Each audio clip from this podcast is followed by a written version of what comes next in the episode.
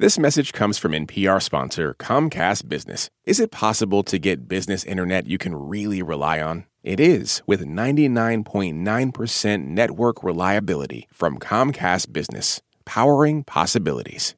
You're listening to Shortwave from NPR. So, Maddie, you and I have known each other for a while now, and I think mm-hmm. we're ready to take it to the next level. Oh my God, are we going whitewater rafting? No. Are we doing it? no, not today. But I have brought you something just as invigorating and just as vulnerable Ooh. a Kwong family home movie. yes, I think there's more eggs. Oh, Do you see more eggs? My. Where? Baby Kwong. So I'm two years old, and we're on an Easter egg hunt. I got my floral oh my Easter God. dress. I got my grandparents, Hui and Edgar Kwong, and they are all about this right now. Please. Here's chocolate for you. Oh. oh. Honestly, you still react that way to chocolate, let's be real. It's true. Emily, you want an egg? That's my uncle, Timothy Kwong. And you'll notice, Maddie, throughout these home movies, and I've brought a few today, that there are two languages being spoken by our family, mm-hmm. right? There's English, but there's also Mandarin Chinese. Those are my grandparents during Christmas. But for years, all I could say in Mandarin was hello, thank you, and goodbye. English was the only language I knew.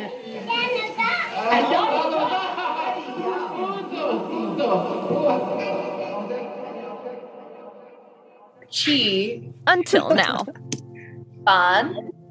Ban. Mm-hmm.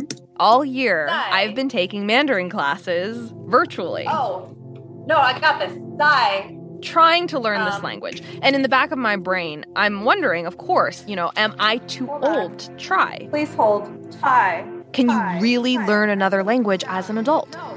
I have to say restaurant first, don't I? Right? I don't know. What do you think? So, today in the show, we ask some big questions about second language acquisition and get answers from neurolinguist Sarah Phillips. This is Shortwave, the daily science podcast from NPR.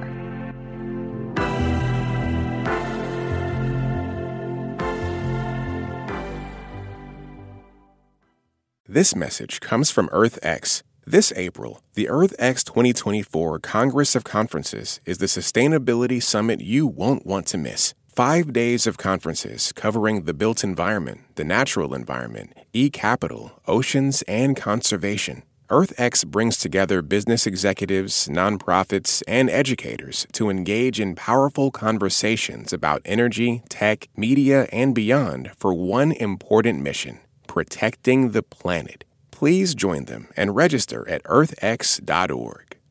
All right, Emily Kwong, today we are talking about the science of learning a second language because you are learning Mandarin Chinese, which, like, as far as a pandemic hobby goes, uh, more power to you, Emily. More power to you. Right? For for real though, it is a hard language to learn. Language itself actually is an incredible ability if you think about it that we humans mm-hmm. have. It involves many parts of the brain and the study of language spans across many different disciplines. So bilingualism gets studied in at least three different fields linguistics, psychology, mm. and cognitive neuroscience. Sarah Phillips is a PhD student in the linguistics department at New York University, and exactly the person I wanted to call up to talk about language learning. Oh, yeah. I remember Sarah from our episode on P600, like how the brain responds to sentences with confusing grammar or syntax. Yeah, brains and language are her jam.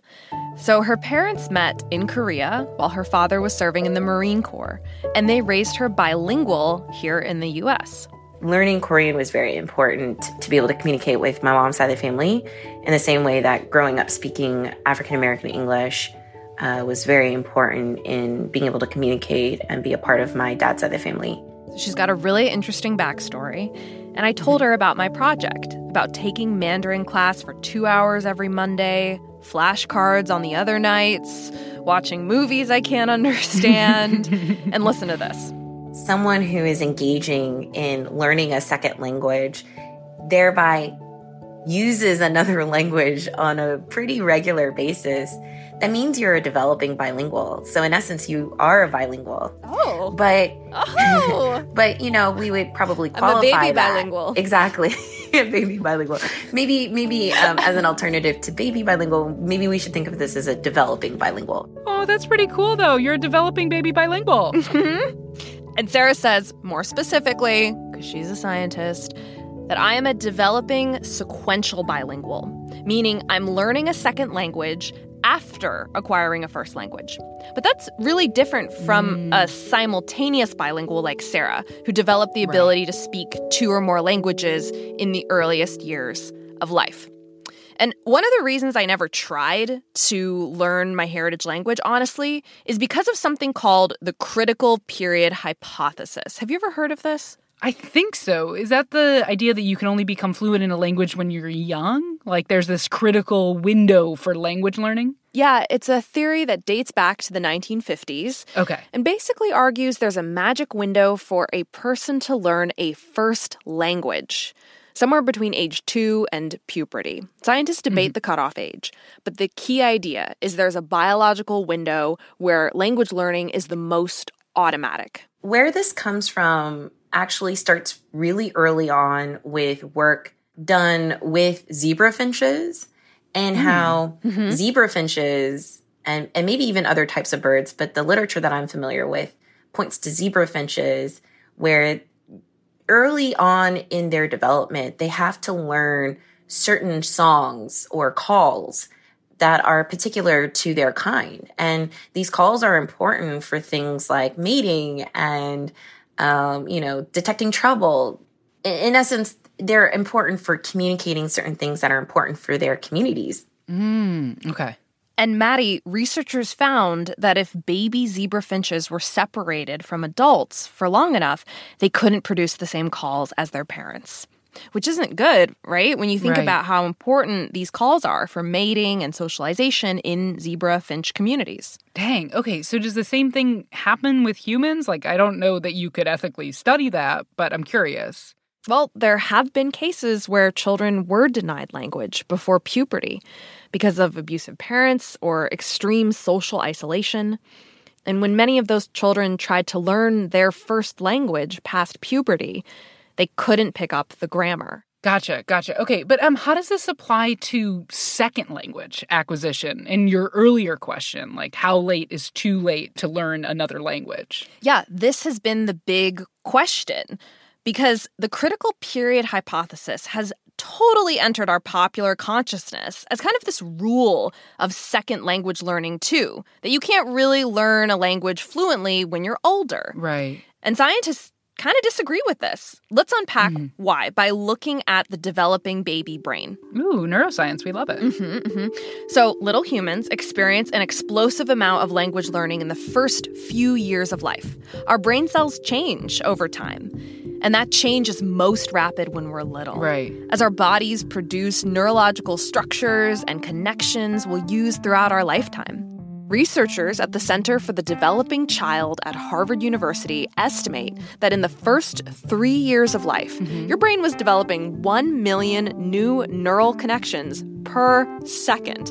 Every second. That feels like that's too many. Take take it easy, brain. You know what I mean? That's a lot. Baby brain's gotta grow. But here's the thing your brain doesn't stop building neural connections after you're pubescent, right? Right, right, right. And in the 90s and the early 2000s, researchers took note of that. They began to argue that second language learning is not bound to a biological period. How could it be? And this idea emerged that the critical window should actually be called a sensitive window, when you're most susceptible to picking up a new language. Sarah agrees with that. when we think about the critical period, we really want to think about this period of time where our brains are going through an explosive amount of growth and change. And so it's easier and even optimal to then want to learn as many things, mm-hmm. including languages, during that time period because our brains are so quick and easy to soak up information. And once you're past that window, like me, you can still become fluent in another language. It will just take way more conscious effort. That's the distinction. Gotcha. Like you're essentially rewiring your brain a little bit. Yeah, or a lot. And most scientists agree that this process becomes more difficult with age because your body, including your brain, has already developed certain habits. And habits are hard to break if we think about language, like it's not just our brains involved, right? We also have to use our eyes to perceive what we see and we use our mouths. If we're oral producers of language, you know, we have to finagle our mouths to do the right things, right? And these are all habits that we've developed during our early childhood years. So once you become an adult, now you have to learn how to break those habits to uh, adopt a new way of speaking and doing. And so it's it's a little harder, but it's not impossible. It's very comforting. I hear you that I'm going to have to fight for it. Emily Kwong, you're always fighting for stuff. You're always fighting for stuff. You're a fighter. You got this. And I'm willing to fight for this one, you know? Yeah. Like, con- yeah. contemporary research shows there are a lot of factors that influence language learning beyond your age.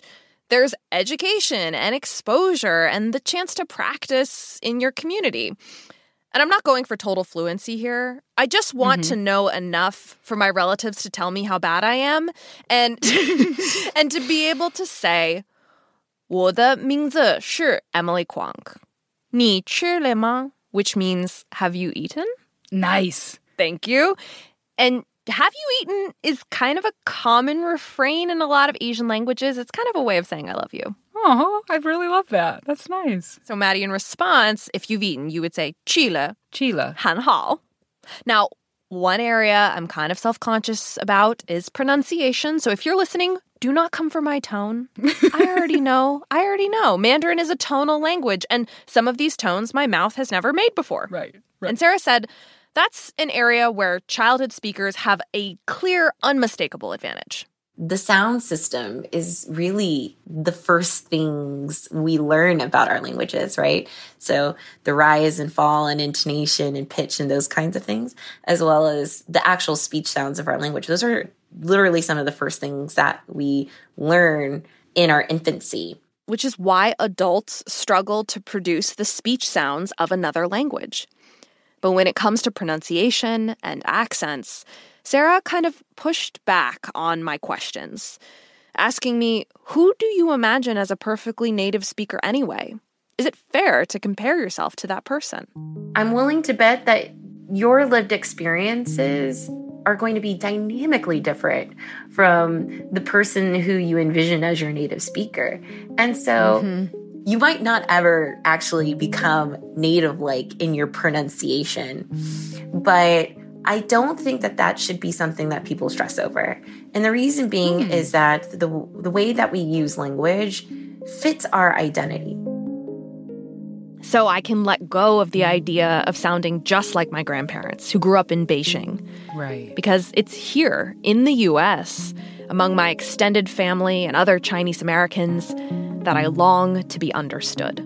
Are you saying it well enough to be understood? That should be really the threshold um, upon which you want to cross. Oh my gosh, I love that. That's so comforting. Like, this is like language therapy right now, like learning a new language therapy, because everybody worries about that pronunciation when they're trying to speak in a different language, right? Yeah, it took the pressure off enormously.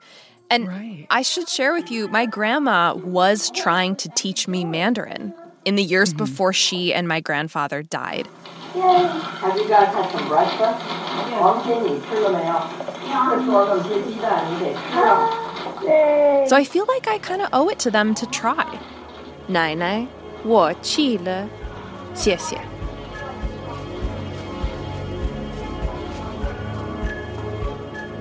Emily, thank you so much for bringing us a story that's as personal as it gets. Your heritage, your family, your brain chemistry.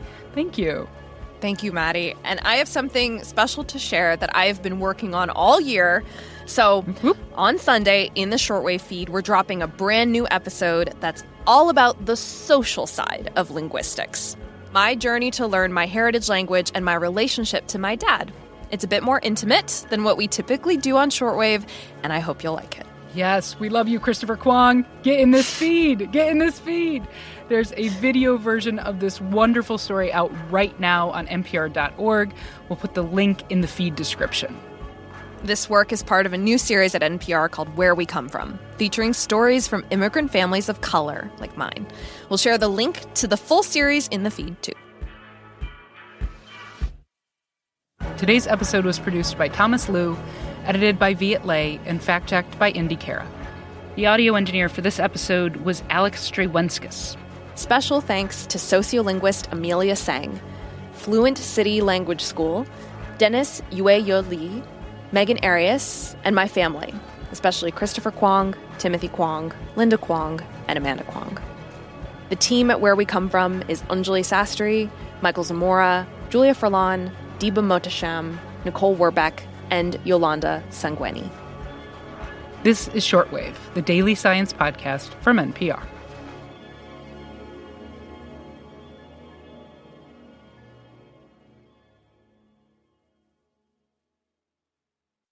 This message comes from NPR sponsor Microsoft. Monday at the office feel like a storm. When AI powered Microsoft Copilot simplifies data and uncovers insights, it feels more like a day at the beach. Learn more at Microsoft.com/slash AI for all.